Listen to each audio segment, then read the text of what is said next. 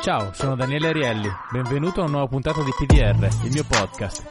Se sei interessato ad approfondire i temi delle puntate, in descrizione trovi il link ai libri degli ospiti e quello al mio ultimo libro Il fuoco invisibile, giunto alla quarta ristampa e vincitore del premio Sandro Nofri per il miglior reportage narrativo.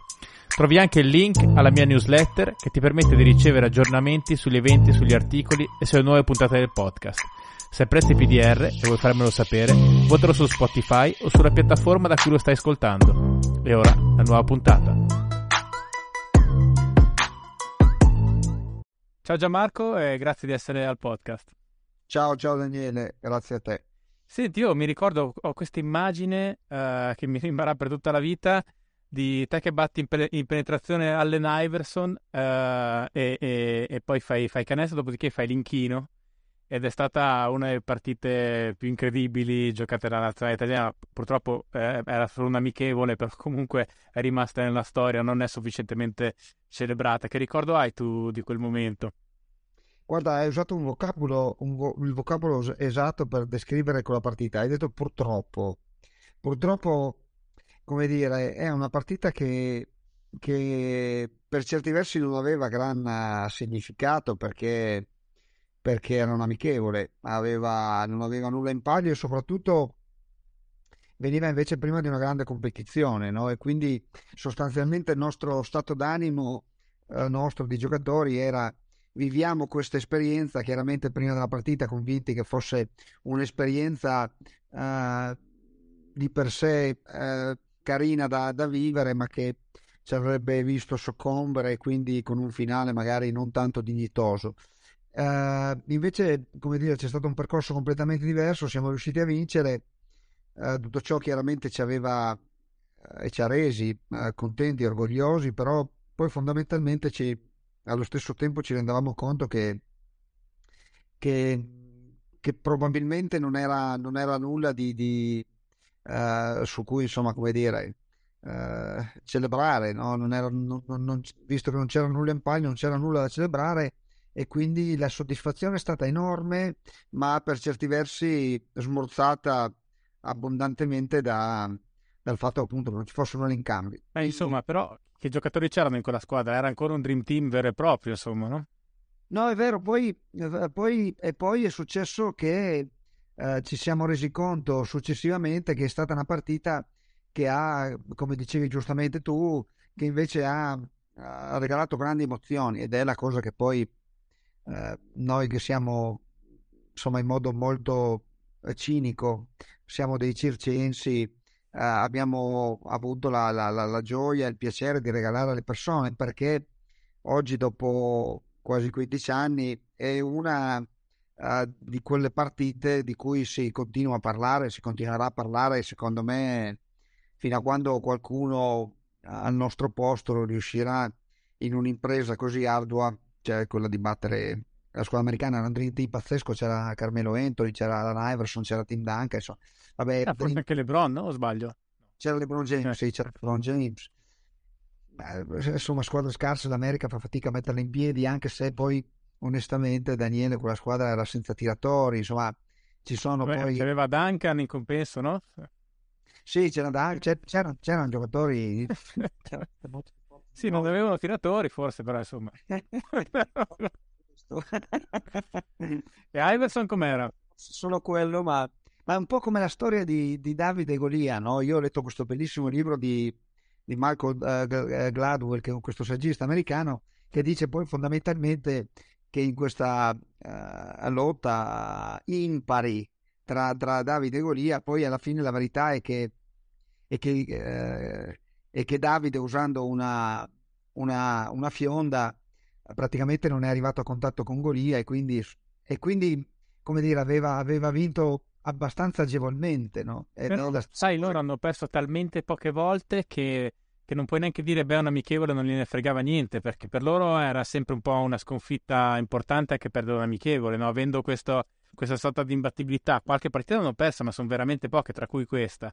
Quindi non è neanche una cosa che dici, vabbè, quel giorno non sono entrati in campo, perché io penso che a loro rodesse molto di perdere anche solo un amichevole, no? Allora, Daniele, mi piacerebbe risponderti di sì, perché vado orgoglioso di quella partita. Ma poi li hai visti nella dopo partita? Eh. No. no, la verità è che loro la Salabria erano completamente ciocchi traditi. Eh sì. no, è vero, è vero. È anche vero, è anche vero, Dani, che che probabilmente Allen Iverson era un gioco tradito anche prima de, de, de, di, di, giocare, non so, gara 1 contro i Lakers in finale NBA, quindi è anche vero che hanno esponenzialmente un altro modo di affrontare eh, la loro vita da sportivi. La verità è questa, loro non hanno regole, eh, io non ho mai giocato nell'NBA, ma lo so eh, non per sentito dire, ma perché mi è stato raccontato da, da, da, da miei compagni di squadra, che in America non non sono, come dire, così attenti a quello che tu fai nella vita privata, ma hanno, insomma, ti responsabilizzano e, e poi ognuno, ogni giocatore si comporta per come meglio crede. Però sono d'accordo. Scusami, ti interrompo. Qua è venuto Melli al podcast e raccontava proprio questo, cioè diceva che comunque la vita di squadra è totalmente diversa fra l'NBA e la. Sì, sì, assolutamente vero. C'è una sorta di c'è un bacino d'utenza talmente grande, secondo me la motivazione è questa, c'è un bacino d'utenza talmente grande che, che se non sei professionale o, o, non sei, come dire, performante, ne prendono un altro. Noi in Italia abbiamo, come dire, pochi talenti e quindi quei talenti dobbiamo preservarli e educarli. Questa è un po', secondo me, la differenza. Però è anche vero, come dicevi giustamente tu, che eh, giocatori del calibro di Iverson, Duncan, arrivati a un certo punto e noi l'abbiamo percepito abbondantemente, volevano vincere, erano, erano palesemente incazzati anche perché perdere contro di me, Vaso, Galanda, insomma, a figura di merda fondamentalmente. Quindi, però, come spesso accade nel mondo dello sport, poi è troppo tardi, no? Cioè, tu vai in campo se non hai, se prendi la, la, la partita sotto gamba. Ma insomma, diciamo che siamo stati bravi, dai, insomma, adesso. Voglia. Ma poi ti, ti, chiedevo di Everson, a parte per, per l'inchino, eh, perché poi io al tempo giocavo ancora, no, forse avevo smesso da poco, io non ho avuto una carriera, ho giocato da ragazzo così, e, e, e per me eh, eravate un po' due doppelganger, cioè tu eri l'Iverson italiano in un certo senso, eh, come capito, il playmaker rego- eh, genius regolatezza, capito? Quindi vedere la versione italiana che batte quella americana eh, era, una, era, stato un bel momento. Mate in Italy aveva funzionato. È, è, vero che lui, come ti dicevo prima, la Tegolo la sera prima, Tegolo nel mio gergo vuol dire sì, sì. che aveva esagerato con l'alcol e io ho sempre esagerato dopo, mai esagerato prima delle partite, non mi sono mai invece contenuto nel post partita perché avevo questo modo di, di, di, di vivere poi l'adrenalina, no? avevo questa necessità di... E, è vero, siamo due personaggi secondo me simili, no? poi al di là della, della della lontananza eh, fisico-atletica, tecnica che, che, che, ci divide. È vero, siamo stati due personaggi. Lui ha, ha, non ha mai vinto l'anello, ma è, è, stato nella sua epoca il giocatore più, uh, più ammirato. Io nel mio piccolo non ho vinto tanto, un palmarès simile al suo, cioè molto... Uh... Sicuramente nel, nel tuo regno quello europeo hai vinto di più. Sì, anche perché è anche vero che in America hanno una sorta di, di cioè hanno, noi abbiamo la Coppa Italia, la Supercoppa, le Coppe Europee, quindi abbiamo più manifestazioni. Loro uh, hanno solo ed esclusivamente il titolo NBA e quindi è un po' più vince una sola squadra all'anno in Italia, bene o male ti puoi anche accontentare di vincere una Coppa Italia, quindi è un po' più semplice. Però mi piace pensare di me stesso che soprattutto poi io sono così più alto di lui eh, infatti, quello ti volevo dire, che proprio citavi Davide Golia, cioè c'è anche questa dimensione che entrambi avete giocato uno sport dove eravate spesso più bassi. Non spesso, praticamente sempre. Guarda, io dico anche nel libro che ho scritto, ero più piccolo in prima elementare, poi invece in quinta uh, mi sono reso conto che ero comunque più piccolo. Eh, si pensa sempre che non, sono cresciuto, no, non sono cresciuto, ero più piccolo comunque. Ma è questa, io l'ho sempre vista come è una, una, cosa che nella vita conta molto, secondo me, è riconoscere i propri limiti, no? E io eh, fortunatamente no, perché se avessi avuto la, la, la, la possibilità di scegliere, eh, avrei scelto di essere 1,94-95, che è l'altezza secondo me perfetta per, per divertirsi a giocare a pallacanestro. Eh, però è anche vero che il capire che sei piccolo e che quindi devi affrontare le cose in modo diverso fa sì che, come dicevamo prima, tra Davide e Golia ti prendi una fionda e non ti schianti contro uno che se ti prende a schiaffoni ti può far solo male. E quindi diciamo che ho sempre giocato da, da, da, da, giocavo contro mio fratello che era più grande di me in camera e ho continuato a giocare per tutta la mia vita sempre da più piccolo, quindi ho dovuto eh, affinare delle tecniche per, per sopperire a questa mancanza. E la stessa cosa Iverson, Iverson addirittura era più piccolo così di me, ma era nettamente più atletico uh, e quindi in un mondo però ancora più atletico, insomma. Però probabilmente passava peggio la palla, dai. Questo possiamo dirlo. Su sì. questo non abbiamo dubbi, Dani. È... accendiamo e era la risposta B e Jerry Scotti ha confermato che era, la, che era quella giusta. Ma poi tra l'altro non si prende mai in considerazione statisticamente quanto sia più difficile giocare a basket essendo più bassi. Io avevo letto una cosa che non mi ricordo se i 2,10 m o 2,15 in America c'è qualcosa come 1 su 7 hanno giocato in NBA. Cioè quindi se tu sei alto eh, se hai un'altezza del genere è veramente molto probabile che tu riesca a fare giocatori di basket professionisti. È una cosa, una, era una statistica incredibile. Ovviamente più ti abbassi più diventa difficile. Eh, giocare ad alti livelli, fare i professionisti a pallacanestro essendo alto 1,80 m, 1,85 m è veramente molto molto più difficile, no? E quindi ah, vuole anche un carattere più forte probabilmente. È una statistica che, che non conoscevo ed è, ed è particolarmente utile per capire che cosa, secondo me, che in America tutti giocano a pallacanestro. Cioè, io con- ho conosciuto nella mia vita tante persone molto alte, chiaramente per, per, per, per poi la, la, la, la, carriera che ho intrapreso, quando mi interfaccio con una persona alta, è, è normale che poi alla fine probabilmente lo fa chiunque, ma io a maggior ragione gli chiedo mai hai giocato a pallacanestro? E tante volte nella mia, nella mia, appunto, nella mia vita mi è successo di appunto di, di, avere una risposta negativa. Non ho, non ho mai giocato a pallacanestro. Ecco, penso che in America tutte le persone alte abbiano giocato a, a pallacanestro. È anche vero che secondo me se facciamo una statistica uh, uguale nel mondo del calcio d'Italia è uguale. Secondo me se vai a Napoli e chiedi quanto sei alto, 1,72, hai giocato a calcio? Sì. Uh, e quindi è normale che adesso è anche vero che il calcio se sei particolarmente piccolo non è un vantaggio. Però la, la, la, come dire, ti, ti dà, ti dà indice soprattutto il fatto che in America tutti abbiano giocato a pallacanestro e chiaramente se sei 2 metri e, e 15 diciamo che hai più porte aperte e quindi alla fine alla fine anche se non hai delle grandi abilità magari una chance per giocare in NBA te la dà. No, sai che comunque la popolazione è talmente piccola, quella delle persone così alte, che eh, eh, poi qualche giocatore alto serve, per cui c'è la possibilità. Senti, ma um, invece oddio, questa immagine, poi un'altra immagine forte che ho è degli degli anni di Varese, quella è una squadra uh, bellissima da vedere, no? io credo giocavo juniores allora, qualcosa del genere, guardavamo sempre le partite quando le davano su Rai 2, era, cioè eravate una squadra di teppisti, molto bella da vedere, devo dire, piacere, cioè, era proprio una bella pallacanestro, si vedeva che eravate persone simpatiche, cioè, capito, che si divertivano a giocare, io mi ricordo la finale contro Benetton, che, contro Treviso che c'era, c'era Bonora, nessuno di noi voleva essere Bonora, capito? Cioè... Guarda, ecco, Davide, eh, vabbè, con Davide ho, avuto, ho vissuto un grande insegnamento per la mia vita, per la mia quotidianità chiaramente c'era questo grande dualismo tra, tra, me e lui, come dicevi giustamente tu, eravamo due giocatori completamente diversi, lui estremamente intelligente e io il contrario, quindi estremamente idiota. E, e, e non, questo dualismo che si era creato non mi stava simpatico, ma pur non conoscendo.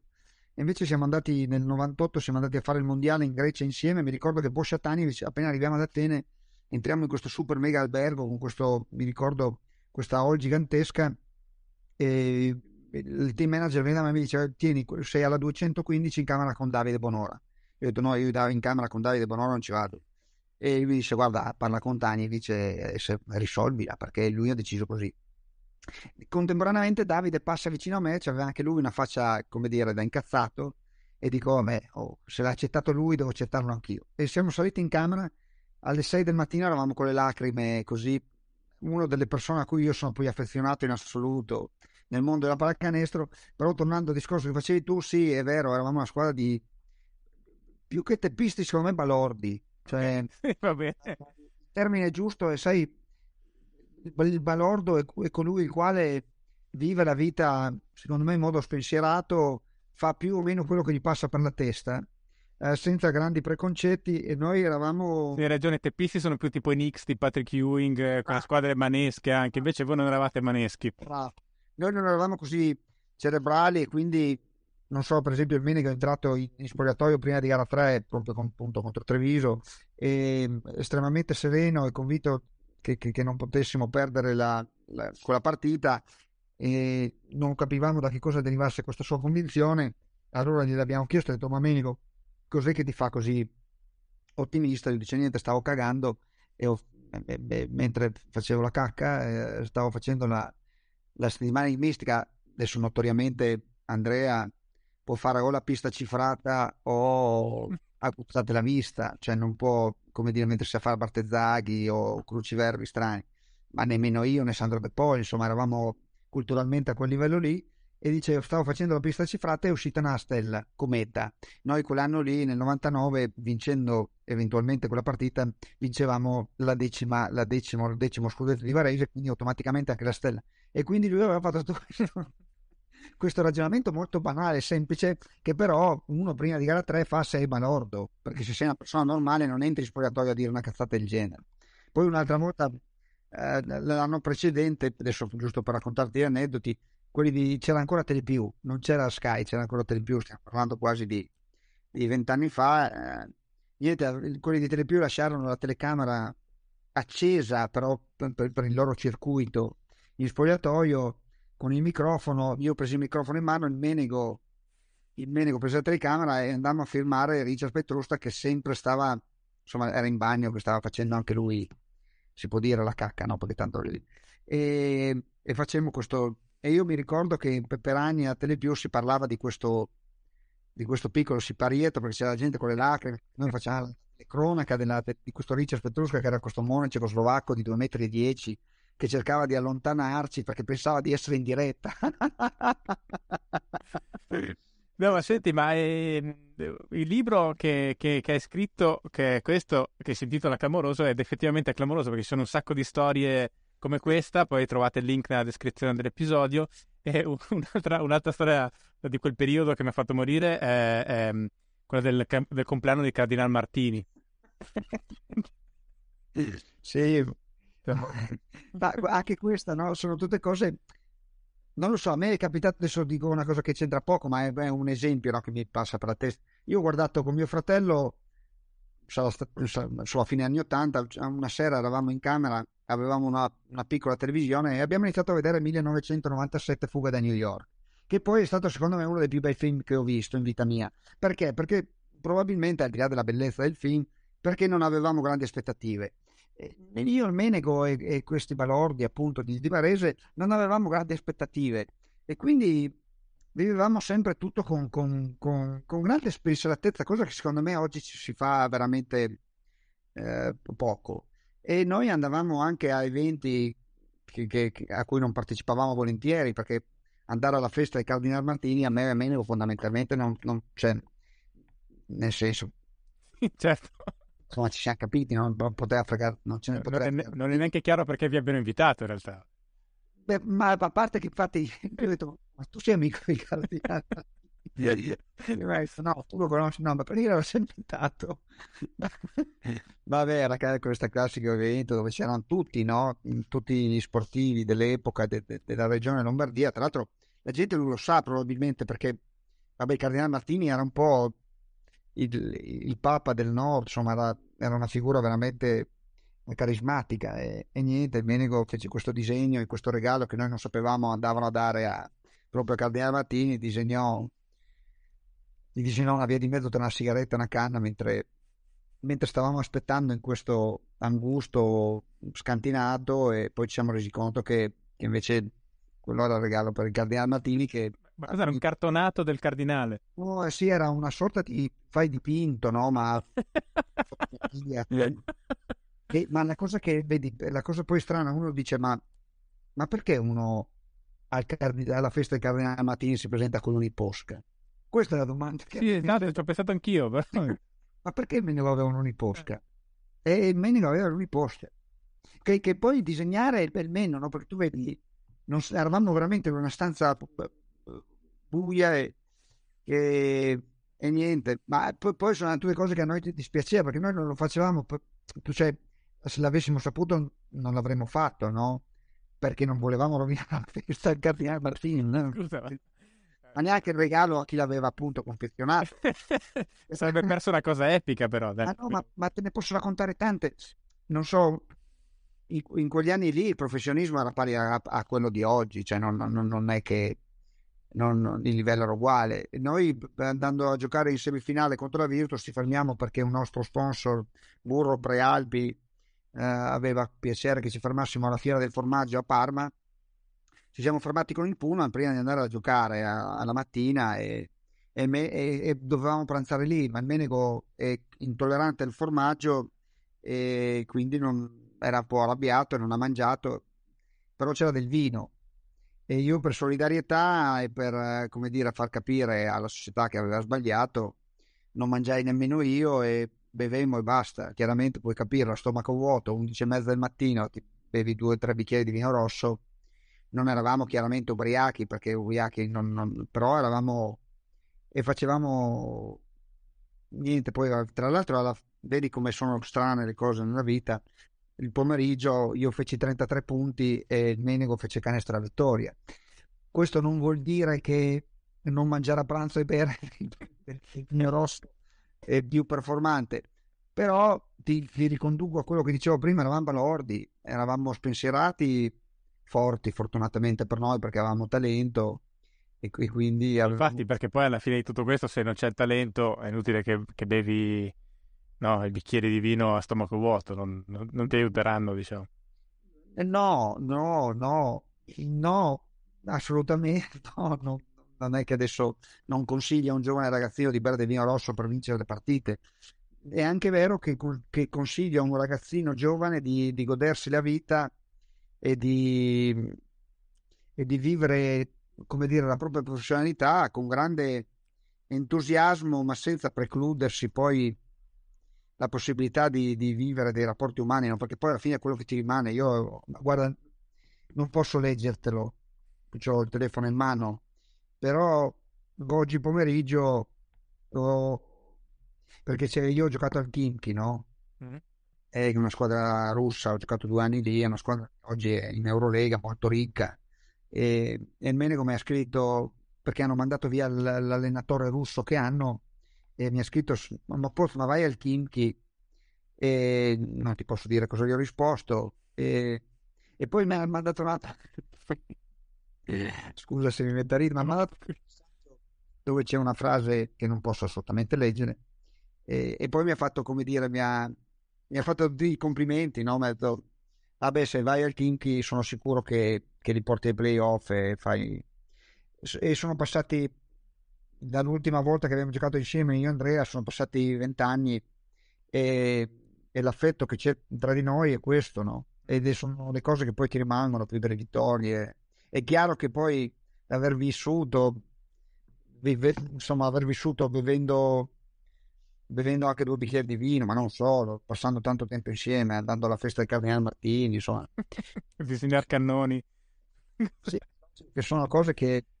Senti, ci sono, ci sono, un sacco di scene divertenti nel libro, ce n'è una che sono anche lì veramente morto a ridere, l'ho fatta leggere anche alla mia compagna, quella dove, dove vai a una festa e lasci questa, dici tu, lasci la tizia in panchina e dici ma guarda, vediamo, se non trovo niente di meglio, poi, poi vengo da te è una cosa al tempo stesso truce ma molto divertente, devo dire, da leggere. Cioè... Guarda, ero molto giovane. ero molto giovane e approfittavo de, non del fatto di essere bello perché non lo sono mai stato, ma approfittavo un po' chiaramente del, del, del fascino che riscuote un po' lo sportivo no? in generale. Quindi... Certo, certo. Però, guarda, credimi, devo essere onesto, ho sempre fatto... Uh, ho sempre avuto ci pensavo questa mattina. Forse perché sono. Forse perché ho avuto, un... Io ho avuto una. Una. Ho avuto una vita particolare, no? non particolarmente infelice, un'infanzia normale.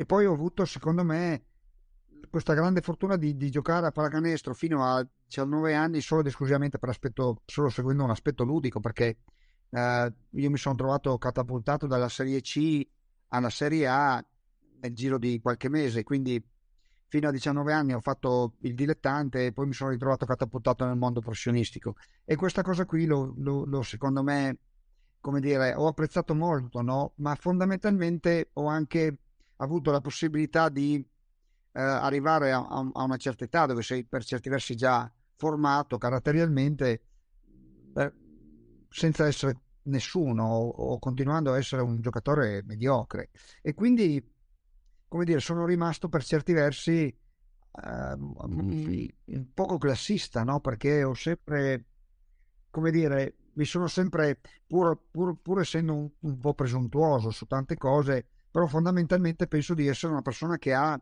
rispetto di, di, di, di, tutti indistintamente. Ci pensavo stamattina, no? ho, ho un grandissimo rapporto con, con, con, non so, con l'addetto stampa piuttosto che con il custode del palazzetto, che è lo stesso rapporto che ho magari con il, con il mio assistente o con il giocatore più importante della squadra, no? E...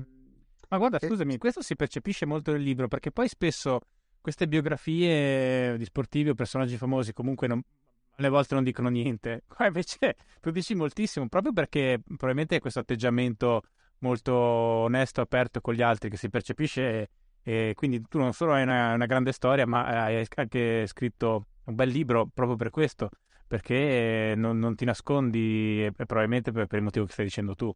Ma guarda, è per un altro motivo. La prima cosa che secondo me è stato molto bravo eh, eh, Filippo Venturi, certo. ho scritto. E, guarda, non so se non ho mai fatto nulla nella mia vita di cui io debba profondamente vergognarmi o se eh, ho fatto delle cose di cui io dovrei vergognarmi, ma non mi vergogno perché sono tonto, come dice la mia fidanzata. E... Però ho raccontato, ho raccontato tutto anche perché penso che, che, che se non racconti tutto non sei credibile e se non sei credibile è inutile neanche scrivere un libro, perché se io scrivo un libro dove metto solo e esclusivamente le cose, le cose che ho fatto bene, e, per esempio questa storia qua è una storia che ho raccontato ma di, di cui non, non, non, mi vanto, no? perché dire a una ragazza una cosa del genere non è molto, non è da gentiluomo, non è una cosa molto rispettosa. E, ma però lei è sembrata contenta. Sì, alla fine è anche vero che era, cioè non sono, come dire, non, non, non, ho usufruito di, di, di, di eh, altri mezzi per, per, per, convincerla, anzi, cioè, le ho detto la sacrosanta verità, lei ha, ha, come dire, eh, era contenta di partire dalla panchina e, e fortunatamente per lei, perché era poi contenta entrata in campo e quindi, però... Lo sport come grande metafora della vita. Come scusa? Lo sport come grande metafora della vita.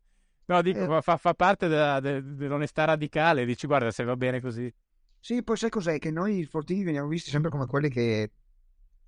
Eh, o vogliamo farci passare sempre per quelli che, che hanno avuto una vita di, di, di, successo. No, ti capita nella vita anche che...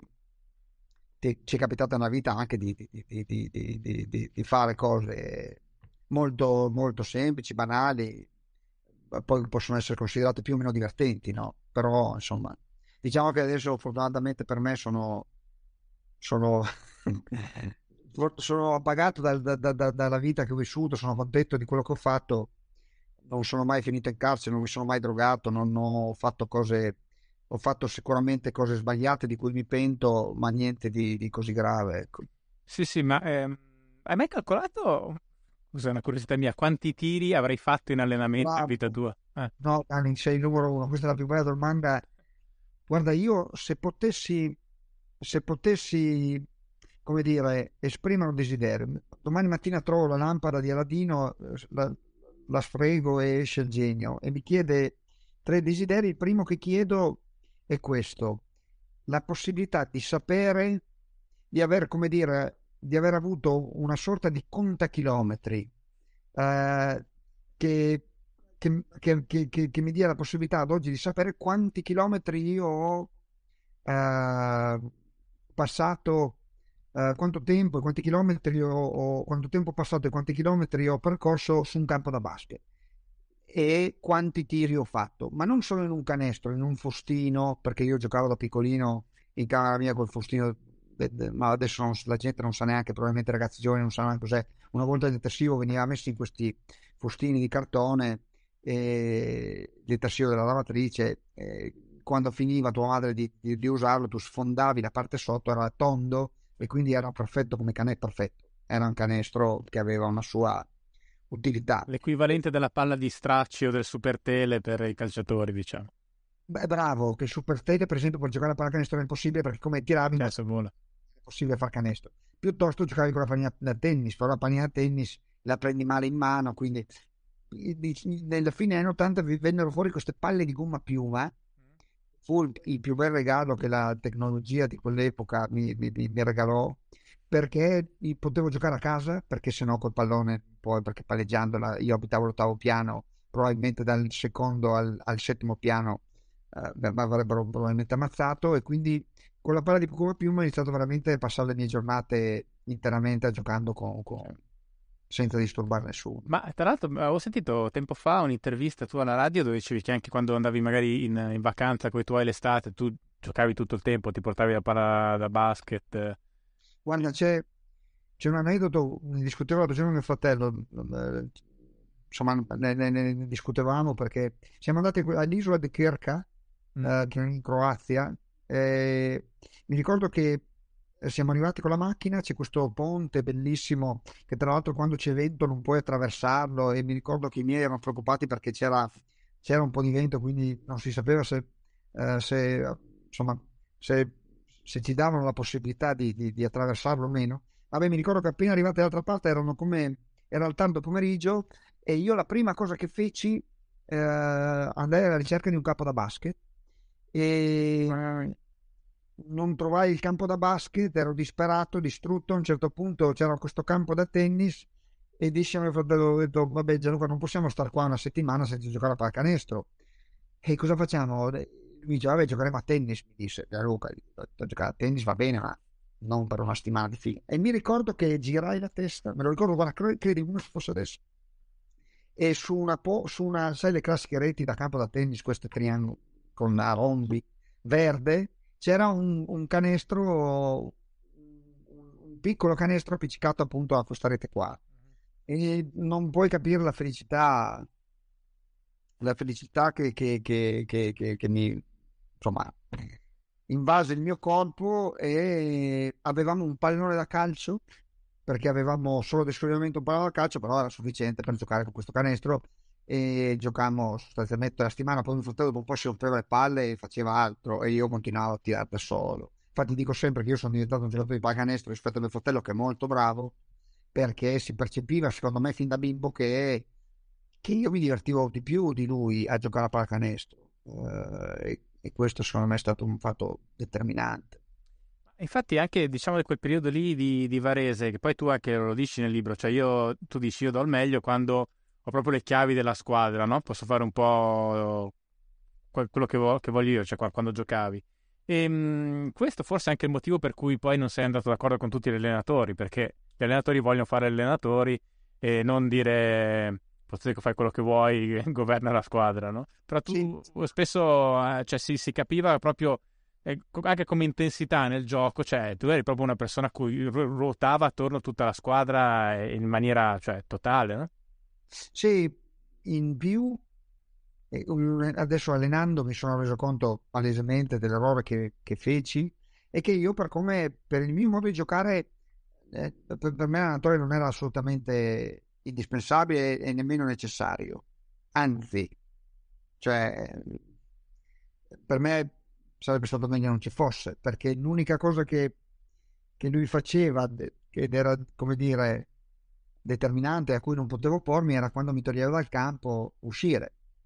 E, e non ho mai riconosciuto il fatto che lui fosse necessario, indispensabile invece per allenare tutti i miei compagni di squadra e fare in modo che, come dire, magari adesso diciamolo in modo anche abbastanza ottimistico, che costruisse un sistema che fosse anche funzionale al mio tipo di gioco. Io questa cosa non la riconoscevo, non, non, non, non ero evidentemente così furbo, sveglio e, e, dotato cerebralmente, quindi diciamo che io non, non ho mai riconosciuto nella mia carriera la figura dell'allenatore e quindi per certi versi l'allenatore era, era, complicato che riconoscesse la mia e da questo tutto, da, da tutto questa, come dire, uh, da, questo, da questa piccola incomprensione nascevano poi tutte le nostre le liti no? che io innumerevoli ho avuto con, con, tutti i miei allenatori, anche con quelli che ho amato, perché, perché alla fine la loro era un po' come dire una, una sofferenza continua del fatto che io di, di, fronte al mondo intero,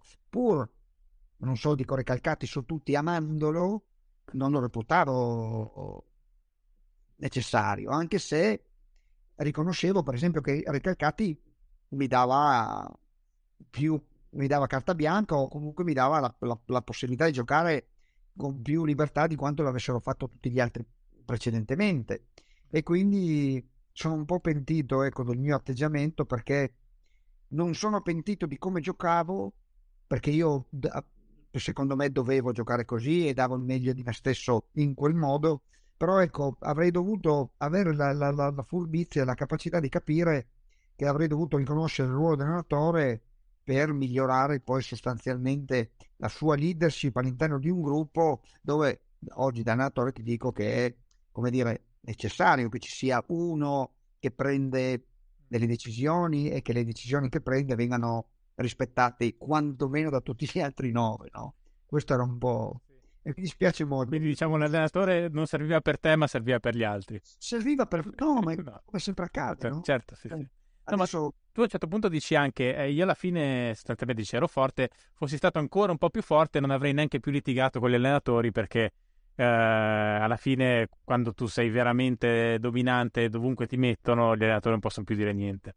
No? Ma quello che mi è successo spessissimo nella mia vita, ero talmente forte che, che come dire, è anche vero che poi ho giocato otto anni, otto anni a Varese, tre anni alla Fortitudo, diciamo, nel clou della mia carriera, e gli otto anni a Varese io ero al centro del, del, del, del a, a, al centro del mondo, no? E quindi era normale che tutti gli allenatori si devono un po' adeguare al mio sistema di gioco, diciamo così. Però ripeto, era, era, sarebbe stato per certi versi anche, per esempio, io soffrivo perché l'allenatore, io percepivo che non, che non si fidasse completamente di me. L'ho sempre percepito pur, ma anche da Recalcati, no? che era una persona che mi voleva bene, che mi stimava.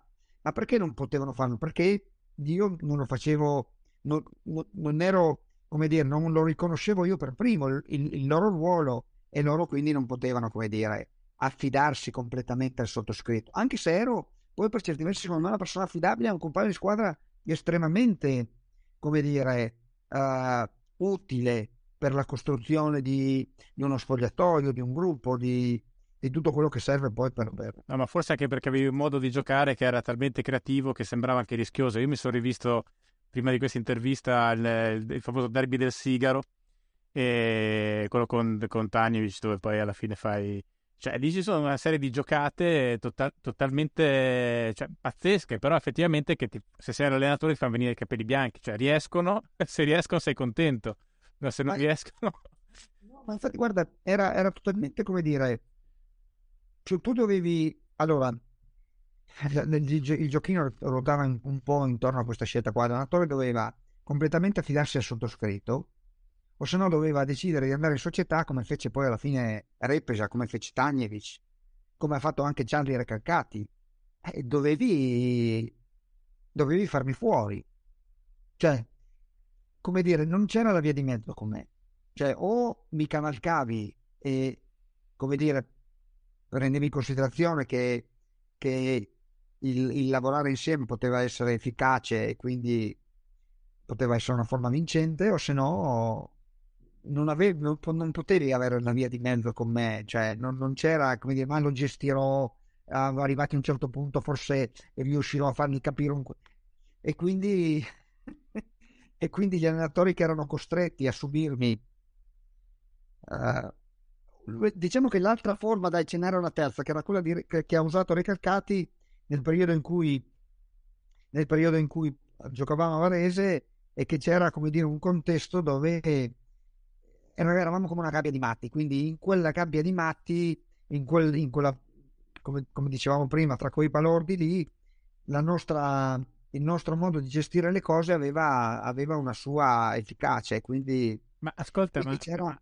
C'era, una continua gestione di, di, di follia, di, di colpi di testa, che però era, come dire, era quasi razionale poi alla fine, però in un altro contesto secondo me era, era veramente di difficile gestione.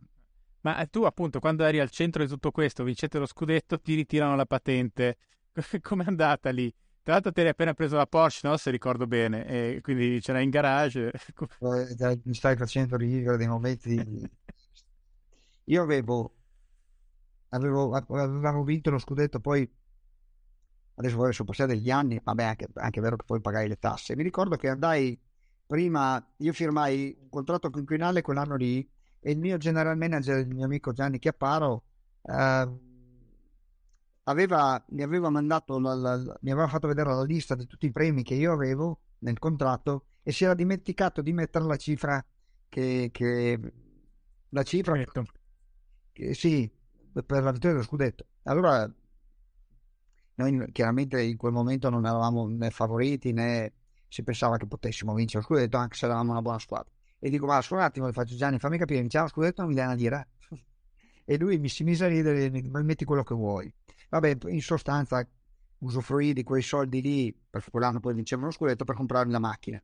E, e quindi io vinciamo lo scudetto il martedì, il, giove, il giovedì vado a comprarmi la macchina, compro questa macchina, questa Porsche, da, da, da... vabbè insomma, e... ma è giusto che sia così, uno a 27 anni, l'età che avevo io, insomma era giusto che provare anche quella, quell'emozione lì, cosa che oggi per esempio non farei, non spenderei mai di solito la macchina, ma ai tempi secondo me uno che ha la possibilità di farlo è giusto che viva anche se ha la possibilità economica di vivere una cosa del genere. Vado a comprare la macchina il giovedì, me la danno il venerdì, No, me la danno il sabato mattina, il venerdì notte vado a questa festa perché festeggiavamo ancora al, al, al Lido, a Luino, che è questa discoteca bellissima che c'era sul lago, sul lago Maggiore e, e niente, io uh, esco dalla discoteca insieme a, ai miei compagni di squadra, prendo la macchina come se fossi sobrio e mi metto alla guida sbagliando perché insomma... E, e niente, mi ferma la polizia, ero convinto che, che, che insomma, non facesse niente, anche perché, anche perché, insomma, dai, stava festeggiando, insomma, non dico che, che, fosse giusto così, però, insomma, dai, intanto si chiude anche un occhio, magari avrebbe potuto dirmi, fai guidare qualcun altro che magari sta meglio di te, e mi ritirarono la patente, il problema più grande è che mi ritirarono la patente 15 giorni, e io ogni mattina mi svegliavo, andavo in garage e facevo dei giri in garage con la macchina. E... No, com'è la storia? Com'è avuto poi? Com'è che te l'hanno ridata? No, c'era questo Giovanni Pierantozzi che era un po' il mio angelo custode a Varese, era il procuratore della Repubblica, poi il procuratore della Repubblica di Trentino, una persona estremamente intelligente con cui avevo un rapporto super e mi disse di scrivere una lettera a questo, al prefetto di Varese che si chiamava Zanzi, che però lui in modo ironico chiamava Zanzibar, però mi diceva ricordo diceva si chiama Zanzi, non Zanzibar. E io chiaramente mi presentai da questo lo sbagliai, scrissi la lettera caro prefetto Zanzibar, quindi sono partiti malissimo. E... Ma veramente è scritto così? Sì, sì. Ma è, dico, ma io ero balordo, cioè adesso non sono una persona estremamente intelligente perché non, non sono mai stato. Non così idiota, secondo me, da fare una roba del genere, è che vivo nel mio mondo e, e facevo tutto con grande a parte giocare a pallacanestro vivevo tutto con grande spensieratezza e questo mi portava a commettere degli errori frequenti. Quella è la più bella che non, che non, non hai citato nel libro, secondo me. Che ma scusa, ma, ma Zanzibar te l'ha ridata poi la patente? Dopo 15 giorni, che era il minimo storico per... Ah, ok. Sì, mai sentito di una sospensione di 15 giorni a patente, comunque. No, ai tempi si guarda... Ah, sì, ok. I anni che, che, che, che ritiravano la patente. Ah, ok, ok era, era, plausibile, ecco, non fu una cosa. Io infatti speravo che, che, che, che, in qualche modo me la ridesse. Mi dicevo, se fossi in garage, dai, posso andare in giro fra con altre mie boh, basta andare in giro come avuto, andare in giro con, con, con, e, e facevo i giri in garage, ma penso che. Beh, dicevi, scusami, la, la, l'aneddoto che non ho citato? Oh, ma che quando mi sono rotto il ginocchio sono andato a... Questa secondo me è una delle, delle più divertenti, ma no, mi è venuto addirittura il dubbio che, che, che l'abbia scritta Filippo, ma sì che c'è nel libro. Io faccio, mi opero al ginocchio, poi rientro... Quando poi vai allo stadio col, col medico? No, no, no, no, vado a Scina a Varese eh. E con mio preparatore atletico all'epoca, Cecco Lenotti, persona straordinaria, con cui appunto lavoravo quotidianamente per... Ecco, per esempio, questa è una cosa che, che, che te la dico perché mi, mi, va, mi piace raccontarlo, no? Cioè, io penso di essere stato uno dei più lo staccanovista per eccellenza, per quando c'era da lavorare lavoravo, cioè ero paragonabile a uno, a uno schiavo, cioè il mio preparatore atletico mi diceva le cose le facevo, ero, ero in quel periodo, poi non vedevo l'ora di tornare a giocare a pallacanestro, quindi ero veramente una macchina. E andavamo in, in, in piscina alla Robovet Fides e la piscina, questa piscina era di 25 metri, però l'acqua da una parte era abbastanza bassa, ti arrivava più o meno sul petto. E facevamo queste vasche, io sono triestino, quindi nuoto abbastanza bene, ho passato tutta l'infanzia al mare, e, solo che avevo chiaramente una gamba che aveva una funzionalità del 30%, 20%, 35%. E quindi lui faceva sempre tutte le vasche con me, cioè lavorava con me e quindi arrivava a fine vasca che io ero ancora a metà. E questa cosa la viveva un po' come, come dire, dai, muoviti, sei uno sfigato, no? A me, io sono competitivo, eh, aspetta un attimo, cieco. Forse non ci siamo capiti. Io, se avessi due gambe sane, cioè, posso, sono la cosa più vicina a Phelps o, o Ian Top, quindi... E continuava a fare lo sbruffone così, a un certo punto non ci ho più visto e, e volevo far pagare, quindi mi sono, mi sono immerso, solo che quel giorno lì, sfigatamente per me, mi ero dimenticato gli occhialini da piscina a casa, io ho le lenti a contatto e quindi mi sono immerso, ma non potevo spalancare gli occhi sott'acqua se non partevo le lenti. E quindi immerso in questa, in questa piscina eh, mi sono avvicinato a lui perché nell'intento di prendergli le palle e strizzargliele. E quando sono arrivato, lui aveva, me lo ricordo, guarda, credimi, me lo ricordo ancora il costume, aveva questo costume che aveva dei colori sull'azzurro, verdolino, verde mare, e quindi mi avvicino, vedo questi colori, riconosco il costume e gli schiaccio le palle, ma in modo cioè con forza, proprio perché ero incazzato. E quando sono uscito dall'acqua mi sono accorto che il mio preparatore atletico era da un'altra parte. Sì, è vero, c'è quello. Quindi io... Ma aspetta, la cosa bella è che io quando sono uscito non sapevo come giustificarmi, perché non c'è una giustificazione. E gli ho detto, scusami, volevo tirarle a lui. Come... come... no, aspetta Dani, che bello è. Poi io mi sono messo nei panni di questo. Questo va in piscina. Adesso io a Varese ero adesso senza falsa modestia ero una star, cioè ero il personaggio sportivo insieme a Andrea più nettamente più riconoscibile, più riconosciuto.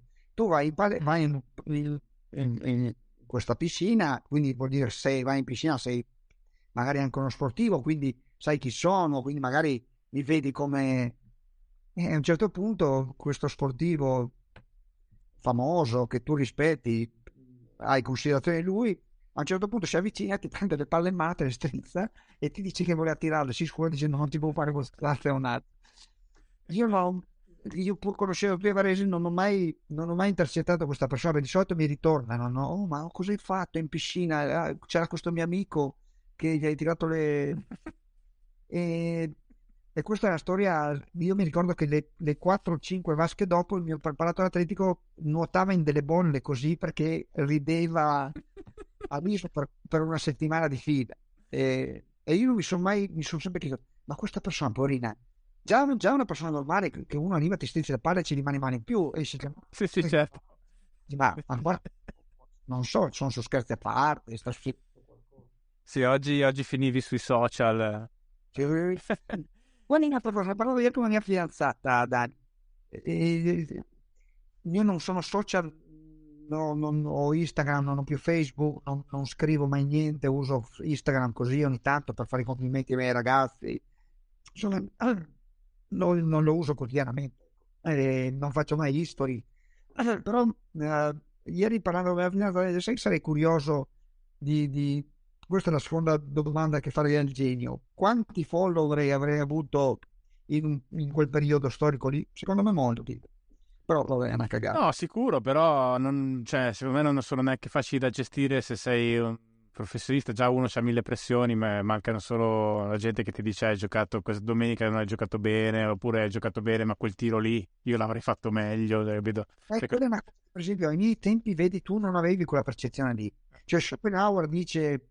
Eh, eh, ha sempre sostenuto in tempi non sospetti perché i social quando viveva lui non c'erano che l'opinione de... noi siamo convinti che l'opinione della gente di noi stessi sia elevatissima cioè noi siamo convinti che tutti ci stimino ci rispettino e invece è nettamente come dire inferiore alle nostre tra virgolette aspettative e... ed è vero noi con i social oggi viviamo viviamo questo no? ci siamo resi conto che fondamentalmente stiamo molto più sui coglioni alla gente di quanto pensassimo. E, e, quindi io pensavo ai tempi come personaggio sportivo che tutto quello che facevo andasse bene, no? E... Beh, scusami, e... questo è sicuramente cioè, vero, però devi anche considerare che la gente che rompe le palle sui social non è un campione rappresentativo della popolazione, cioè uno che ha del tempo da perdere, probabilmente ha capito dei problemi suoi nella sua vita e dice guarda questo qua e si sfoga così aggiungo un'altra cosa, Dani, io ho un'altra opinione in più rispetto a quella che hai tu e che condivido, che nel mondo dello sport soprattutto perché è quello di cui io mi occupo quasi insomma, più spesso, più frequentemente, che se tu dai un giudizio positivo, non so, Valentino Rossi è un bravo pilota e ha, è un bravo ragazzo, una bella fidanzata e fa una bella vita, eh, ha avuto la sfiga delle tasse. Eh, non fai notizia. No, sai cosa vuol dire? Che non capisci niente di... Tu devi essere... Devi guardare la partita, non so, Milan-Inter, Ibrahimovic, ah, okay. e devi riuscire a trovare, come dire, il pelo nell'uovo, no? Perché vuol dire che così sei...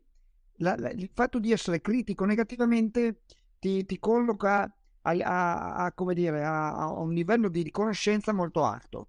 Se invece tu dici hai delle esternazioni o dei commenti, fai dei commenti positivi, vuol dire che, sei, che, non, che non capisci niente.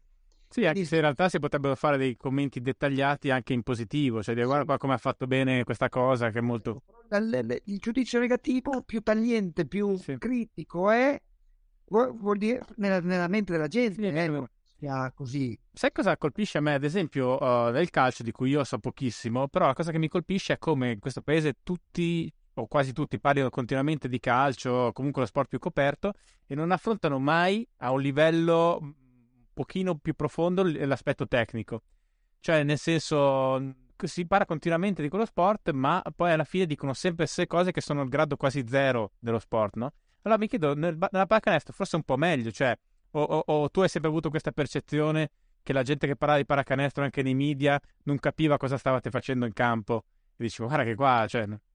Guarda, eh, secondo me hai detto, hai detto una grande verità. Il calcio è, secondo me, uno sport più semplice che non ha grandissime rispetto alla pallacanestro eh. a livello se parli con Antonio Conte piuttosto che Pioli sicuramente hanno delle letture clamorose no? però come dire la pallacanestro ha di per sé è di per sé più complessa più complicata che non vuol dire che sia più facile più difficile da allenare e da giocare eh eh, questo è un altro discorso, però è uno sport un po' più per certi versi tecnico, ci sono, uh, ci sono non so, per esempio il playbook di una squadra di football americano è così. Sì. Quindi e giocano e giocano del, de, de, de, adesso senza voler eh, generalizzare, giocano non giocano dei geni a football, giocano delle persone che prevalentemente non sono non, non, non sono contraddistinti da una cultura o da, o da una conoscenza della, della, della, della uh, de, de, dell'intelletto elevatissima, ma sono prevalentemente persone che hanno necessità di una forza fisica o di una velocità di un certo tipo.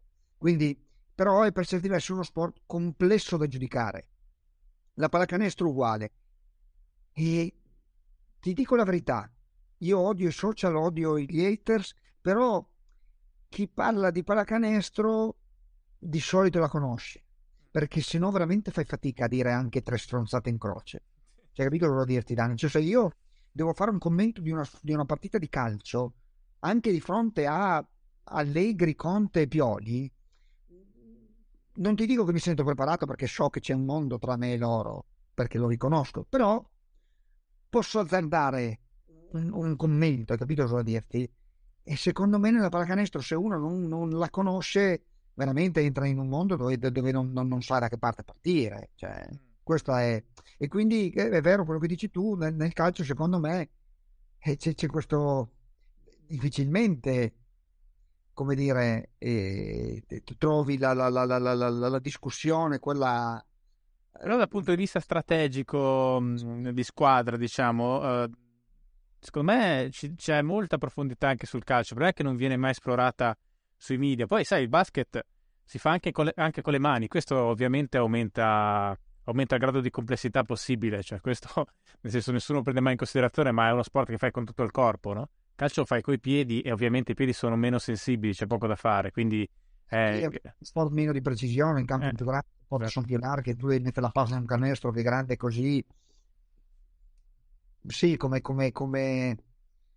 È, un, è, un, po' è più tecnico, ecco, è più tecnico. No, ma a livello individuale è veramente più tecnico. Però, guarda, ad esempio c'è questo sito che si chiama L'Ultimo Uomo che ogni tanto fa delle cose, cioè fa delle cose lunghe sullo sport e quando tratta il calcio, io appunto non sono un esperto, ma mi è capitato di di vedere degli articoli e ho detto, ah, quindi così funzionerebbe il calcio, non ne avevo idea. Cioè, perché fanno delle analisi, magari c'è una partita di Champions c'è un'analisi te- eh, tecnica, eh, no, tecnica, scusami, tattica di come i grandi allenatori hanno messo la squadra, no? Che sono cose che in televisione non sentirai mai. Sì, eh, sì. Mentre ogni tanto qualcosa di, nel basket filtra, no? Il commento, anche il livello del commento è un po' più alto. Però, no, no, per esempio, guarda, c'è il mondo il mondo NBA, per esempio, è, è, è avanti anni luce rispetto a, al nostro e loro fanno delle statistiche che per noi sono da mal di testa, no? Cioè, uh, hai la possibilità, ci sono dei, dei, dei, dei, siti dove io non entro perché pur essendo un, un, come dire, un addetto ai lavori, veramente faccio fatica addirittura io a leggere determinate cose, per esempio so Flavio Tranquillo è uno molto preparato da questo punto di vista, e, ma ci sono delle statistiche che, che, che sono, come dire, uh, per certi versi anche inutili, ma che sono anche per certi versi molto utili. Mm. E secondo me nel calcio non c'è questa, questa gamma di, di, di, di opportunità, no? di lettura, uh, perché nella pallacanestro c'è, ci sono mille forme di, c'è il tiro da tre, il tiro da due, il tiro libero, e ci sono veramente una serie di, di incastri, di opportunità che, che, che sono ma per dirti, eh, secondo me una, una, deep stat pazzesca è il, il cosiddetto OK pass, cioè il, il, passaggio prima dell'assist, no? Dove mi sembra che il leader assoluto in NBA è, è Kerry. Bravo. E, e, quello secondo me ti dà la dimensione dell'impatto di un giocatore come Kerry perché non solo fa canestro, non solo fa gli assist, ma fa anche i pre-assist sì, perché sì. magari sbilancia tutta la difesa sì, eh, e poi dopo però non incassa l'assist. E a questo proposito volevo chiederti, tu uh, avresti avuto delle statistiche ancora più pazzesche nella prima parte della tua carriera se avessero calcolato gli assist come li calcolano oggi. È assolutamente vero, litigavo l'altro giorno con i miei giocatori, dicevo oggi farei 35 assist dalla partita perché facevo 7 quando... Allora, ad, ad oggi se, se, tu passi la palla a uno che esce sulle linee tre punti, tira e fa canestro, quello è assist. Io quando giocavo, se passavo la palla a uno da solo sotto canestro e questo malauguratamente gli passava per la testa di mettere la palla per terra e poi cioè, di fare un palleggio e tirare, mi mangiava l'assist. E infatti io mi incazzavo con i miei giocatori, con i miei compagni quando palleggiavano, vabbè, non fa niente. Rovinavano il tabellino. Assolutamente sì. O addirittura tu fai un assist, questo magari un po' lento, sta per andare a tirare, arriva da dietro uno e dà tramvata, se segna, me l'ha detto il mio assistente, se segnava il primo tiro libero una volta era assist, io pensavo che bastava che segnasse uno dei due. Ah, beh, che senso ha che se basta che... Cioè... Non so. Guarda, infatti la stessa cosa, gli ho fatto la, la, la stessa domanda, ma cosa cambiava? Segnasse il primo, segnasse il secondo. E invece dice, lui mi ha detto che non so se è vero, una cosa che devo, devo verificare, che se segnava il primo era... E infatti io mi ricordo che ero forzavo i miei compagni di squadra e soprattutto i lunghi ad allenarsi ai tiri liberi perché dovevano segnare il tiro libero per bene sì, per allenarsi istintivo. Però ad oggi sarei preoccupato molto meno perché una volta, voglio dire, un grande passatore faceva ai primi tempi facevano, non so, 4-5 assist a partita, adesso arrivi a 8-9. E eh beh, perché erano 4 veramente smarcanti, cioè dovevi inventarti una cosa che proprio la gente saliva, si, si alzava in piedi per quel passaggio, no? Adesso magari fai un passaggio da, verso uno che sta fuori su linea dei 3 ed è assist. È vero. Mm. Quindi eh, quello, quello, è cambiato. Avresti dovuto giocare con, se ci fosse stato ai tempi, con Clay Thompson. Quello tira da 3 ma non palleggia mai. Ah, questa è la grande differenza che secondo me ne, ne discutevo oggi e la metto con Gentile, con Stefano, e che quando giocavo io si tirava da tre punti ma si tirava molto vicino alla linea. Oggi ci sono dei giocatori, non so, Kerry tira, tira, tira, tira quasi facilmente da metà campo. Cioè da, da, fa un palleggio dopo metà campo e diventa automaticamente già pericoloso. Quando giocavo io da quelle, da quelle quel range lì non, non, non, era neanche preso in considerazione, cioè non tiravi mai se non perché mancavano pochi secondi alla fine della, della, dei 24 secondi o del, del, quarto.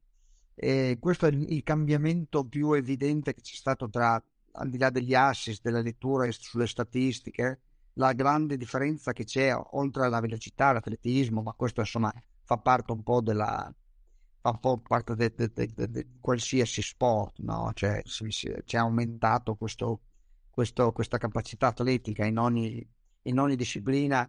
La cosa che, che fa, che differenzia la mia pallacanestro, oltre alla velocità, appunto, è la, oggi la gente tira nel campo. Fa step back, Arden fa step back, salta indietro, arriva a 9 metri e tira. Noi non eravamo in grado di fare questo. Ma è come quantità in Europa si tira di più rispetto a una volta, da tre intendo, o più o meno... Perché in America c'è stato un aumento vertiginoso, però eh, è la stessa cosa anche, anche, da noi? C'è un abuso dell'uso del, del tiro da tre punti, anche perché io, questo mio amico si chiamava Euro Tagliapietra, che Paolo, quando andavo al liceo a Trieste, che lui sosteneva che se tu segni il 66% delle volte a tre punti equivale a segnare il 100% da due, no? e qui nella sua testa era, lui era un grande tiratore, sapeva fare solo quello, nella sua testa era, come dire, statisticamente quasi provato che era meglio tirare da tre che da due. Che, che credo sia il motivo per cui però tutto il gioco si è spostato sui tiri da tre. Cioè che statisticamente, cioè, non so adesso questa nello specifico che citi tu, però credo che eh, sai, tu appunto in America tu gli staff eh, matematici che fanno le analisi per i team NBA a un certo punto abbiamo detto mm, dobbiamo tirare da tre. Sì, dicevano che ci, eh, Houston, Houston Rockets, sì, esatto, Mori, come si chiama? O tiri da sotto o tiri da tre punti. Cioè hanno tolto il la, la, la classico tiro in sospensione, dai, quello che... La media. Tiro alla Carton Myers. Esatto, però ti dico una cosa, uh, mi capita spessissimo di leggere ai miei giocatori le statistiche delle squadre avversarie e ci sono in effetti tanti giocatori che tirano col 40% da 3 e tirano col 40% da 2. E quindi il ragionamento che tu fai in difesa è, come dire, l'opposto di quello che loro fanno in attacco, cioè facciamoli tirare piuttosto da 2 che da 3. E quindi è normale, e per il ragionamento che stava facendo adesso, è normale che la gente preferisce tirare da 3 perché se tiro più o meno quella stessa percentuale da 3 da 2, eh, da 3 punti vanno un punto in più e quindi, e quindi conviene tirare 3 punti. Ah sì, certo. Senti, ma ehm, cioè, No, aspetta, questo te la, te la chiedo dopo. Ma invece, parlando di NBA, tu a un certo punto fai training camp con, uh, con Toronto o con San, San Antonio? Toronto. Toronto. E eh, arrivi vicino, co- com'è andata? Perché poi non ci sei andato in NBA, però uh, eri talmente in quel momento forte in Europa che non sarebbe stata una cosa assurda, anzi. Guarda, due cose le dico con il beneficio del dubbio eh, e poi è sempre la mia opinione però secondo me corrisponde più o meno a, a, una, a, una, a una verità. Quando giocavo io era più difficile giocare nell'NBA per un europeo. In più la seconda cosa che è stata conclamata per anni è che il giocatore europeo che ha fatto più fatica a poter, come dire, orbitare nel mondo NBA è stato il playmaker. Mm. Una volta c'era questo uh, Fabrizio Besnati, che è un mio amico di Varese che ha fatto, ha fatto per anni lo scout uh, dei Clippers, e una volta mi disse: i giocatori NBA, i giocatori, scusa, i giocatori europei per poter giocare in NBA devono essere oversize, cioè devono essere più grandi a livello di statura rispetto al loro ruolo. Che è un po' una cosa che se vai a, se andavi a, come dire, ad analizzare aveva una sua logica. Non so, Paul Gasol era 2,15 m e giocava da 4. I 4 in America erano 2,7 m, 2,8 m. Eh, Tony Kukoc 2,8 m, 2,7 m, 2,8 m, giocava da 3 con pari ruolo di 2 metri. Quindi, come dire, i primi giocatori dei Sabonis, insomma, lo stesso Petrovic che giocava da guardia era quasi 2 metri. Quindi è vero che il... Ma perché, perché secondo me corrisponde alla vanità? Perché l'atletismo ci ha sempre penalizzato. Cioè andavi in America e trovavi giocatori di colore afroamericani che erano atleticamente mostruosi e quindi l'unico modo per sopperire a questa mancanza era essere più alti ed è una cosa che secondo me mi hanno un po' penalizzato entrambe quando io giovane il giocatore europeo non era stimato per come è stimato oggi in più io giocavo da playmaker il primo playmaker che come dire ha avuto successo uh, in, in, in, America, arrivando in Europa, forse Tony Parker, con cui io ho fatto la Summer League. E, e, mi ricordo che non sapevo chi fosse, pur essendo francese. E la prima volta che io ho giocato la prima partita alla Summer League contro, contro Memphis e la seconda proprio con, no scusa, l'ultima contro San Antonio, e mi ricordo feci 21 punti, però uscì dal campo dissi io contro questo non posso giocare. Cioè era, era veramente disumano. E, sì, Tony Parker. E, è anche vero che se tu mi dici quindi tu non potevi giocare all'NBA, no, perché io non potevo giocare contro Tony Parker, che poi è diventato... Una superstar.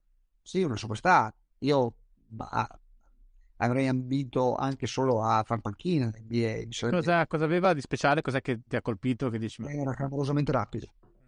Era clamorosamente rapido. Era clamorosamente rapido, abbastanza più alto di me ed era, era rapido. Riuscivo a stare dietro. Quindi ti ha impressionato più lui che Iverson in dopo sbrotto? No, no, no, no, no, no. Iverson era ancora più rapido. Lui mi impressionò perché era europeo perché era bimbo e perché non sapevo chi fosse. Capii che, insomma, che era uno che, che, avrebbe potuto giocare tranquillamente di là, però quando mi ricordo che giocai la prima volta a Varese, questa sorta di, di, di esibizione che facemmo con, con Iverson, no, Iverson era... Sai come...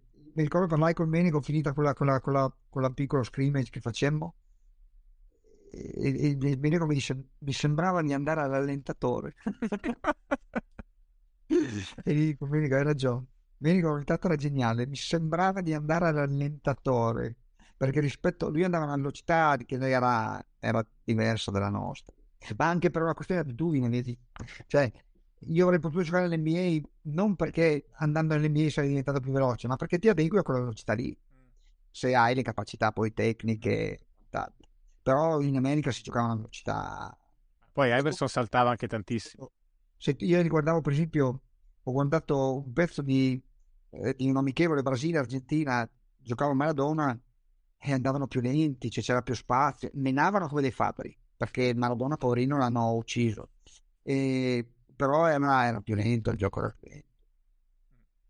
No, dico, poi Iverson saltava anche tantissimo, non era solo rapido, cioè aveva un'elevazione allucinante, no? E io non ho mai schiacciato Iverson, schiacciava Eva. Questa è sostanzialmente poi la, la differenza più palese. Tu non hai mai schiacciato? Allora, ho schiacciato una volta a Dianella Cantù in riscaldamento e quel pezzo di merda di Nino, che è un mio amico, uno dei custodi di Cantù, eh, mi ha visto detto qua ci deve essere qualcosa che non va e infatti si è reso conto che il canestro era più basso di così. Quasi malissimo, sì, vale, malissimo e da lì ho più provato a schiacciare ho detto vabbè figuracce qua. ma schiacciavo nel riscaldamento per fare la partita ero impazzito è arrivato Mino hanno guardato e ho, ho appeso le scarpe al chiodo da quel punto di vista Senti, stavi citando eh, no scusa era un'altra esibizione poi avete fatto quella proprio con San Antonio a Milano e lì c'è un personaggio che domina alcune pagine del libro, che è, Ma- è Michael Ray Richardson. No, fantastico. Cioè, eh, partendo allora non da quella che è verso la fine invece delle de- de cose che racconti su di lui, ma da quando dovevate andare a Trieste con la tua tema, mi sembra, a prendere i soldi. Fantastico. Fantastico. Ma guarda, Quello... Michael Ray Richardson è stato il primo sportivo nella storia dello sport mondiale a firmare un contratto da professionista a un milione di dollari. Cioè è stata la prima volta che si è raggiunta quella cifra. Quindi so come se oggi fosse non so chi sia lo sportivo che guadagna di più, probabilmente non so, Hamilton piuttosto che Messi, cioè quindi era di quel calibro lì, cioè era lo sportivo più pagato al mondo. E problemi poi di, di, di tossicodipendenza, una persona, persona ve, vera, un ragazzo buono d'animo, solo completamente squinternato. Ma squinter- io sono squinternato, ma rispetto a lui sono dilettante. Cioè io, io quei quattro neuroni che ho non me li sono bruciati con, con, con, perché tossicodipendente, perché non ho mai avuto problemi di nessuna, di nessun, non ho avuto vizi se no ogni tanto bere per divertirmi. E lui invece si era giocato tutte le sue carte abbondantemente e gli ho visto fare delle cose. Una volta gli ho chiesto, che è più bella di quella storia lì, una volta gli ho chiesto, Michael, ma fammi capire, ma hai mai pensato nella tua vita, beh, forse questa volta ho esagerato, no? Perché gli dico, a me ogni tanto mi è capitato, no? E lui mi dice, sì, sì, mi è capitato. E dico, vabbè, e cosa avevi fatto? E dice, sai, una volta giocava in New York Knicks dice finita la partita io andavo in un night che poi il night in America ha un concetto completamente diverso. Poi figurati figurati a New York cioè erano aperti 24 ore al giorno e c'era di tutto no? cioè di tutto e di più. E quindi dice bevo mangio vado con donne insomma era come dire in, questo, in questa bolla di divertimento. E, e dice a un certo punto mi sono detto ma che giorno è oggi? cioè non si era chiesto ma che ore sono, si era chiesto ma che giorno è oggi, era lì da tre giorni. E quando è uscito mi disse c'era il pullman della squadra avversaria che stava andando al Madison a giocare contro i miei compagni.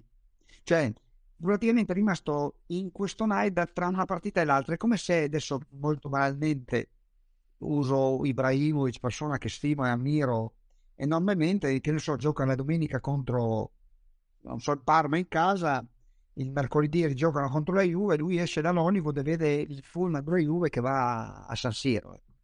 E Infatti questo... qua è arrivato in Europa perché mi sembra stato squalificato tre volte no? per cocaina in NBA. Sì, NBA hai questo, come dire, questa possibilità, questa opportunità di dichiararti uh, dichiarare che hai un problema con, con, con, uh, con gli stupefacenti, e però alla terza volta uh, sei automaticamente squalificato, lo squalificarono perché appunto per tre volte di fila uh, lo beccarono che, che, con questo problema. Insomma. E quindi andate con la tua macchina a Trieste. Sì, questa è leggete, la, no, la, la leggete meglio che la Lega, va. Sì, ah ok, questo... va bene, va bene. E, ehm, senti, invece della, del periodo della fortitudo da, da giocatore, cosa, cosa, cosa, mi racconti? Ah, sai, nel periodo in cui io giocavo a Rese, io, io, io ho fatto una scelta a un certo punto della mia vita. Io avrei potuto e avrei forse dovuto continuare a, a, a giocare a Varese per tutto il resto della mia carriera o l'unica cosa che mi ha spinto ad andare via è per, per tanti sembrerà una stupidaggine ma che può essere che, che lo sia ma per me non, non, lo era. Io sognavo di tornare a giocare a Varese da avversario per vedere per vedere che reazione avrebbe avuto la gente. Questa è una cosa che mi ha banalmente e stupidamente spinto ad andare a giocare in un'altra squadra. In più è anche vero che i Bulgheroni, che era la famiglia che aveva gestito la società fino a quando ero arrivato, per poi durante lo scudetto a cui ero estremamente legato aveva venduto la società, quindi diciamo che un po' anche non mi ritrovavo più per come, per come avevo vissuto i primi anni a Varese, eh, però diciamo che la, la, vera, la, vera, motivazione che mi ha fatto eh, scegliere di, di andarmene è stata questa. E infatti l'anno dopo, l'anno che me ne andai, andai a Fortitudo, quando tornai a Varese io colloco quella, quella giornata lì come una delle più belle della mia vita. Quindi è vero che mi sono precluso una carriera con un'unica maglia, che è quello che ha fatto Totti, che ha fatto Maldini, che è una cosa a cui, che, a cui insomma, che invidio molto no? uh, però è anche vero che quella giornata lì, quella giornata lì, io sapevo che l'avrei vissuta con grande enfasi, con grande emotività, è stato un giorno bellissimo quando sono tornato e sono entrato al palazzetto, quando mi hanno presentato, insomma, c'è stata una, una, una standing ovation che, che non dimenticherò mai. Senti, a, a, Natale mi sono arrivati degli auguri con uh, un tuo video raggi- uh, in panchina dove praticamente tiravi giù tutti i santi del calendario. Volevo sapere, volevo sapere se, te, non so, ti ha chiesto i danni il Vaticano o qualcosa, se, se, sapevi che stava girando questa cosa, perché c'è una densità uh, di, di Madonna per parola ce ne sono anche quattro in croato, ma okay. fortunatamente la maggior parte della gente croato non lo sa, quindi anzi così. E, guarda, è una cosa di cui mi vergogno enormemente ed è una cosa che, che, che deriva un po' dal fatto che, che sono friulano e in quelle regioni lì eh, si usa spesso quasi anche come intercalare, purtroppo. E quindi diciamo che determinate abitudini me le porto dietro per, per... non è una giustificazione eh? è una motivazione. Sono, sono suluzano e ti capisco mi ha, mi ha, fatto molto ridere.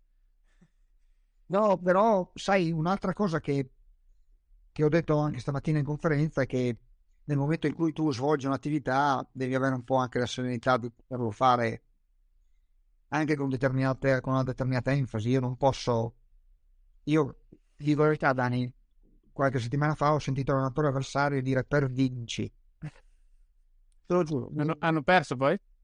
No, no, hanno vinto, c'è tu. Ok, peccato se non si poteva dedurre una cosa. Per vinci. Allora, se probabilmente io dico per vinci ai miei giocatori, secondo me su 10, 8 se ne vanno a casa, vanno in spogliatoio, pensano che gli stia prendendo per il culo. E e, e, poi fondamentalmente non, non, sono fatto così, io non sono da perdinci, ecco, non sono da perdinci. È giusto, è giusto non dire determinate cose, ma non sono da perdinci. dovrei trovare una via di mezzo molto più, come dire, consona a, al prestigio che, che, che, voglio ottenere, no? Però è anche vero che durante il time out io non sono preoccupato di educare la gente a casa, non sono preoccupato di, di come dire, di, conv- di, convincere la gente a casa che sono una brava persona, non sono... Poi evidentemente non, non, eri contento di quello che stai vedendo in campo, direi. Su quello, quello ma sicuro, ma non sono, come dire, istituzionalmente da prendere esempio nei miei, nei miei time out, ma perché in quel momento non rappresento quello, ma sono esclusivamente pagato per fare bene il mio mestiere. Poi, che in modo molto sereno dico che bestemmiare non fa la differenza o dire delle parolacce non fa la differenza, però è anche vero che insomma dai, in quel contesto, se le dicessi ecco al di fuori di quel contesto lì sarei molto più perseguibile anche penalmente secondo me, ma in quel contesto lì c'è una sorta di giustificazione. Ma senti, eh, tua... assoluta non c'è perché non va detta quella parola.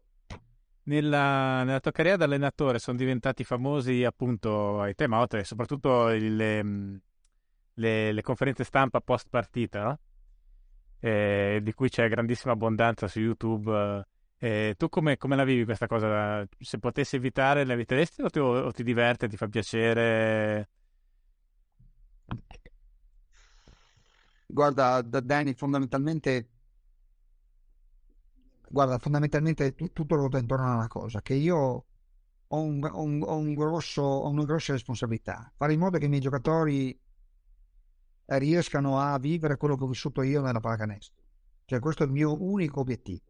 Cioè io alleno perché la gratificazione mi deriva dal fatto che se i giocatori sono contenti e vivono bene, io sono una persona felice e la gioia in un giocatore provocata dalla, dalla, dalla soddisfazione e gratificazione che, che uno riesce a ottenere in campo. Quindi il mio unico obiettivo è quello. Tutto quello che faccio perché tutto ciò, affinché tutto ciò accada, è anche proteggermi sulla stampa, incazzarmi con gli altri, essere infastidito da, da come dire, da questa dal fatto che in Italia si pensa che, che, che si possono ottenere usando delle scorciatoie dei vantaggi e io di fronte a tutte queste cose qua le vedo come un ostacolo al, rispetto ai miei giocatori al raggiungimento dei loro, dei loro sogni e quindi mi incazzo e lo farò sempre, lo continuerò a fare perché poi quello che alla fine la pensa, gente, la pensa la gente di me mi interessa relativamente rispetto a quanto invece sono interessato io rispetto a quello che pensano i miei giocatori di me. Ma è appunto rispetto a quello che dicevamo prima, in un certo senso tu da allenatore in campo sei diventato allenatore effettivo e, e mh, mm, cioè ti sei sentito, non so, visto che hai avuto sempre un rapporto anche un po' difficile con gli allenatori, adesso ti sembra di aver cambiato lato.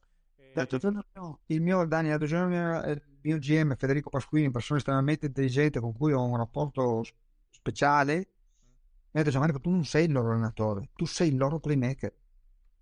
Non in campo, ma sei il loro playmaker, sei un, sei un loro un po' in squadra. Ed è una cosa che mi ha fatto felice. Poi uno può pensare che, come dire, per essere un grandissimo allenatore non è possibile, eh, come dire, avere questo rapporto con i giocatori. Va bene, può essere, ma non, non, non diventerò un grandissimo allenatore, non fa niente.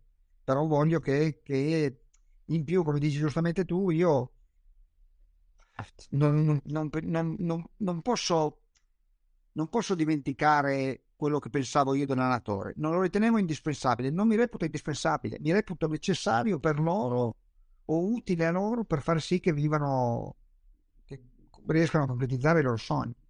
E quindi non ho questa, uh, come dire, questa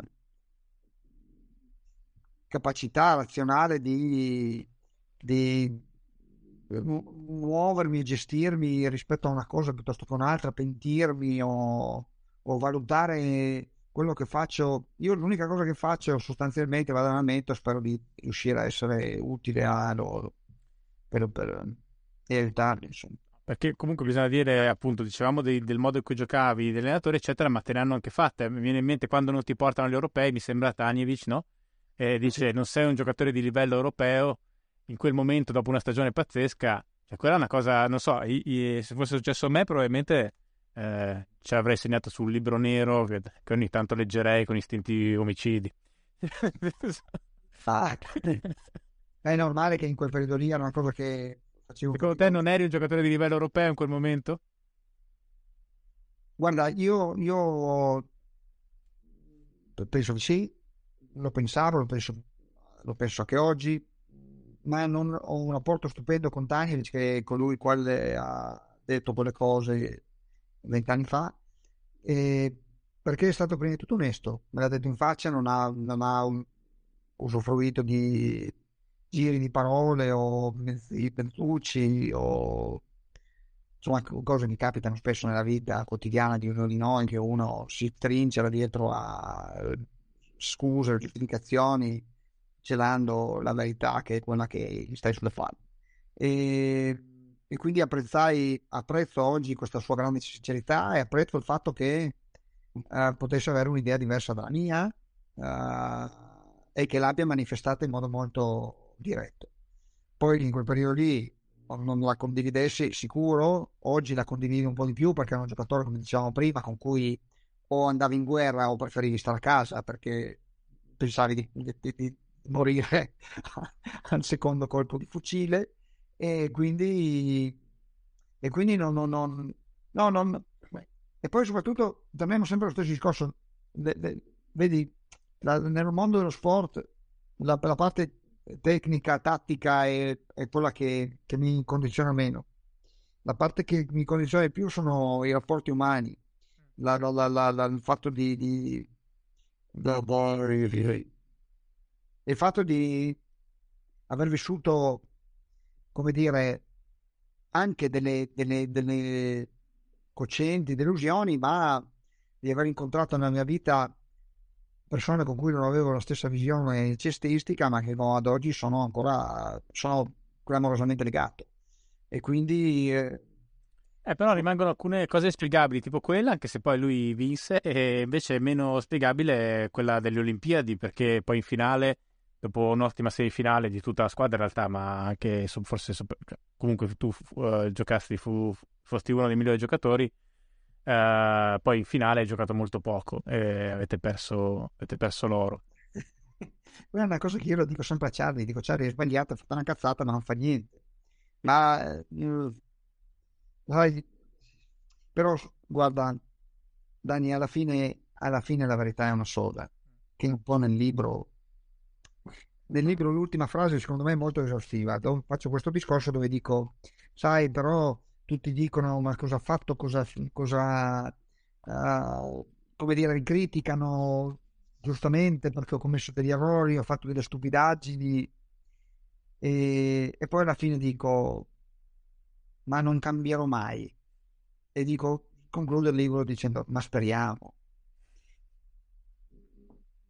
fa parte della mia vita cioè non è inutile che adesso come dire, eh, piango sul latte versato o dico avrei potuto fare diversamente se quella finale avessi giocato, Banjevic mi avrebbe dovuto portare. Mi sono divertito. Ci sono anche nella vita dell'uomo più felice, anche nella vita dell'uomo più corretto, anche nella vita dell'uomo più razionale, eh, più intelligente, ci sono degli incidenti di percorso. Io ne ho riusciti degli altri. ho fatto più incidenti che, che, che no Ehm, per esempio mi sono rotto il ginocchio, se uno mi dicesse eh, torni indietro e non te lo rompi, no, va bene anche quello, è stata una cosa che, che mi ha dato tanto, no? anche nella negatività vivi eh, sempre delle sensazioni anche eh, che, che, ti possono aiutare. E io ero quello poi, Daniele, alla fine io ero uno che magari in finale potevi anche non fidarti o, o ero uno che prima dell'europeo andavi da lui e dici guarda che tu non sei di questo livello, stai a casa ero quello, poi ero quello che in semifinale ti fa vincere la semifinale alle Olimpiadi insieme ai, tuoi, ai suoi compagni, perché insomma, ma comunque avevo dato un contributo vitale, ti fa vincere lo scudetto a Varese dopo 21 anni, insomma, ero quello. Uh, che credo che sia il motivo anche per cui sei stato molto amato, sei ancora molto amato nel mondo della pallacanestro. Comunque tutto questo è qua dentro che è un libro che vi consiglio. Io l'ho letto veramente, ho cominciato a leggere fino adesso in due o tre giorni me lo leggo e sono andato a dormire tre di notte e l'ho letto tutto. Perché è veramente è clamoroso di nome e di fatto. Eh, sono, c'è tutta la tua carriera dagli inizi a, insomma, poi anche quella da allenatore, e, mh, compresa eh, anche la cosa che non hai voluto raccontare di quando dovevate andare a Trieste e vi siete fermati in periferia a Bologna, che è una delle tante cose gustose che ci sono dentro e quindi vi consiglio, vi consiglio di leggerlo. Clamoroso, per una vita clamorosa. Dai, grazie mille Gianmarco, grazie di essere venuto. Ciao, alla ciao. prossima, ciao ciao. Ciao, ciao, grazie mille. Grazie per aver ascoltato anche questo episodio di PDR. Se apprezzi PDR e vuoi farmelo sapere, votalo su Spotify o sulla piattaforma da cui lo stai sentendo. Questo aiuta anche la sua diffusione. Se sei interessato ad approfondire i temi delle puntate, trovi anche il link ai libri degli ospiti e quello al mio ultimo libro, Il fuoco invisibile, giunto alla quarta ristampa e vincitore del premio Sandro Nofri per il miglior reportage narrativo. Trovi anche il link alla mia newsletter che ti permette di ricevere aggiornamenti sugli eventi, sugli articoli e sulle nuove puntate del podcast. A presto!